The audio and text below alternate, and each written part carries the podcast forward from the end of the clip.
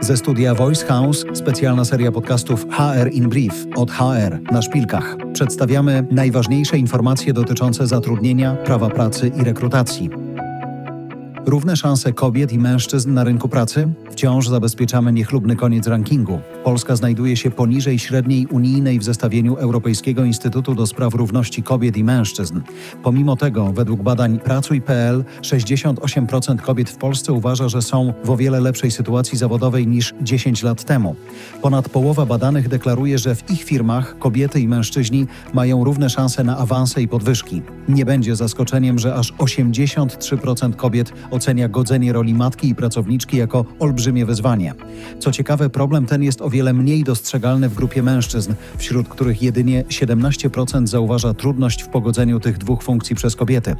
Postęp w niwelowaniu różnic w dostępie do edukacji, usług medycznych, zarobków czy szans na rynku pracy dla przedstawicieli obu płci, choć jest widoczny, odbywa się zbyt powolnie. Szczególnie skromny optymizm wykazuje pokolenie Y, czyli pracownicy w wieku od 25 do 34 lat. Tylko jedna trzecia z nich uważa, że polski rynek pracy nie odstaje od standardów unijnych. Czy wobec tego kobiety dbają o wycenę swojej pracy? 17% badanych przyznaje, że nigdy nie otrzymało podwyżki. 9 na 10 kobiet uważa, że ich wynagrodzenie powinno rosnąć proporcjonalnie z inflacją, a ponad połowa chciałaby, aby wysokość wynagrodzeń w ich firmach była jawna. Przyczyni się to nie tylko do niwelowania gender pay gap. Taka wiedza istotnie zmotywuje kobiety do osiągania swoich celów zarobkowych. Monika Smulewicz, ekspertka prawa pracy, podpowiada, że pieniądze to nie jedyna przesłanka negocjacyjna. Równie ważne mogą być dodatkowe szkolenia, benefity dla rodziny czy elastyczny system czasu pracy.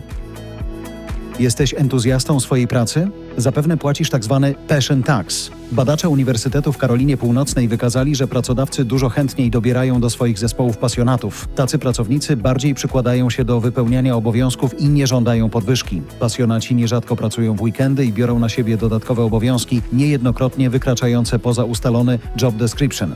Praca jest dla nich nagrodą samą w sobie. Entuzjazm do zawodu, choć jest oczywistą chlubą, wpływa na zaangażowanie i podnosi morale całych zespołów, nie może stanowić legitymizacji do łamania prawa pracy i norm społecznych. Naukowcy podali klasyczny przykład, czyli rezygnację z zaplanowanego urlopu z rodziną na prośbę szefa.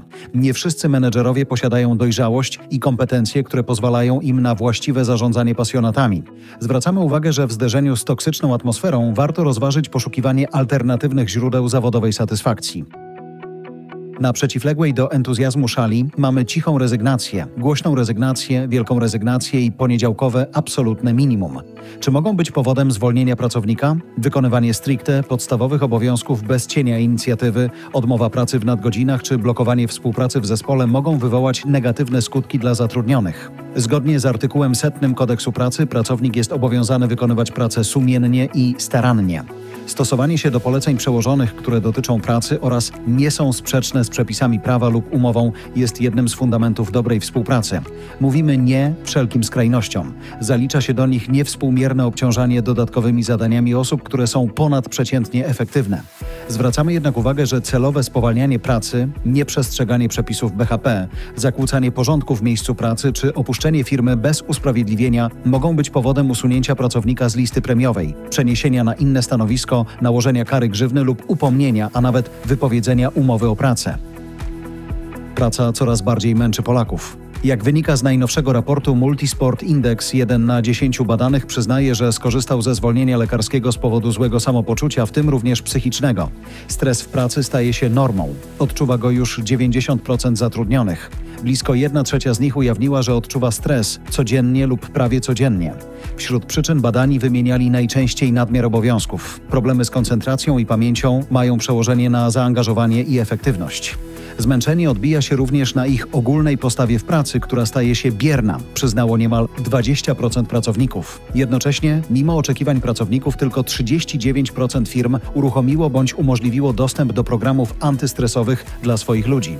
Reszta pracowników w Polsce musi sobie radzić samodzielnie. 67% osób ma świadomość, że aktywny styl życia wpływa na redukcję liczby zwolnień lekarskich. Podpowiedź dla pracodawców? Dofinansowanie aktywności sportowej jest wciąż oczekiwanym benefitem. Tylko 18% badanych przyznało, że ich pracodawca dofinansowuje rekreację sportową po pracy.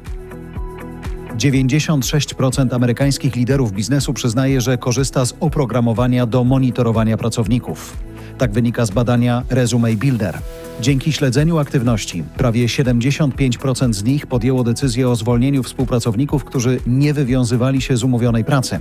Programy monitorujące śledzą aktywność klawiszy klawiatury i porównują ją z ustalonym benchmarkiem. Jeśli aktywność jest poniżej ustalonej normy, pracownik ma problem. Programy analizują też czas używania klawiatury. Zbyt długi okres bezczynności wzmaga czujność nieufnych szefów. Monitorowanie zawartości ekranu? Owszem. Zrzuty ekranu i zdjęcia wykonywane za pomocą wbudowanej w firmowym laptopie kamery. To wszystko, by upewnić się, czy w danym momencie pracownik jest przy swoim komputerze. Monitoringowi podlega także czas spędzony na tworzeniu maili. Praktyki te prowadzą do absurdalnych sytuacji, w których pracownicy unikają robienia przerw w pracy, a nawet ograniczają wizyty w toalecie. W większości przypadków korzystające z oprogramowania monitorującego firmy informują o tym swoich pracowników. Tylko 5% dyrektorów przyznało w ankiecie, że nie informowało swoich ludzi o wdrożeniu narzędzi szpiegujących. Brzmi to jak nieformalny wyścig o to, kto kogo pierwszy oszuka i która strona stosunku pracy pierwsza ujawni zakłamanie. Czy na takim wzroście biznesu nam zależy? Życzymy słuchaczom, aby wyniki pracy mówiły same za siebie i by nie czuli się zagrożeni. Wielu o nim marzy, niewielu skorzysta. Urlop bez limitu. Gdy pozyskanie specjalistów z rynku pracy wymaga od pracodawców akrobatycznych umiejętności, a wynagrodzenie nie jest wystarczającym argumentem, warto sięgnąć po ten nieoczywisty benefit. Pracownicy etatowi cieszą się 20 lub 26-dniowym, w 100% płatnym wolnym. Poza kodeksowym wymiarem przysługuje im urlop bezpłatny oraz innego rodzaju okolicznościowe zwolnienia od pracy. Nic nie stoi na przeszkodzie, aby pracodawcy ustalili dodatkowe, korzystne dla pracowników świadczenia, które rozwiążą problem pozyskiwania talentów do swoich organizacji. Urlop bez limitu, płatny w całości lub w części, np. w wymiarze 50% wynagrodzenia, nie zwalnia pracodawców z przestrzegania przepisów kodeksu pracy, w szczególności z wymogu udzielenia rokrocznie nieprzerwanego 14-dniowego odpoczynku. Monika Smulewicz, ekspertka prawa pracy i rynku pracy w Polsce, wskazuje, że firmy aktywnie analizują swoje możliwości i zasadność wdrożenia modelu wydłużonego urlopu. Niektóre się na to zdecydowały i potwierdzają, że po takiej zmianie pracownicy nie nadużywali wolnego. Rozważając wdrożenie nielimitowanego odpoczynku, warto wziąć pod uwagę, że nie musi on obejmować całego zespołu pracowników. Zniesienie limitu dedykowane będzie osobom wykonującym prace umysłowe, które rozliczane są z wykonywania zadań, a nie czasu spędzonego na rutynowych czynnościach. Materiał został przygotowany przez Monikę Smulewicz z zespołem HR na szpilkach oraz redakcję Voice House.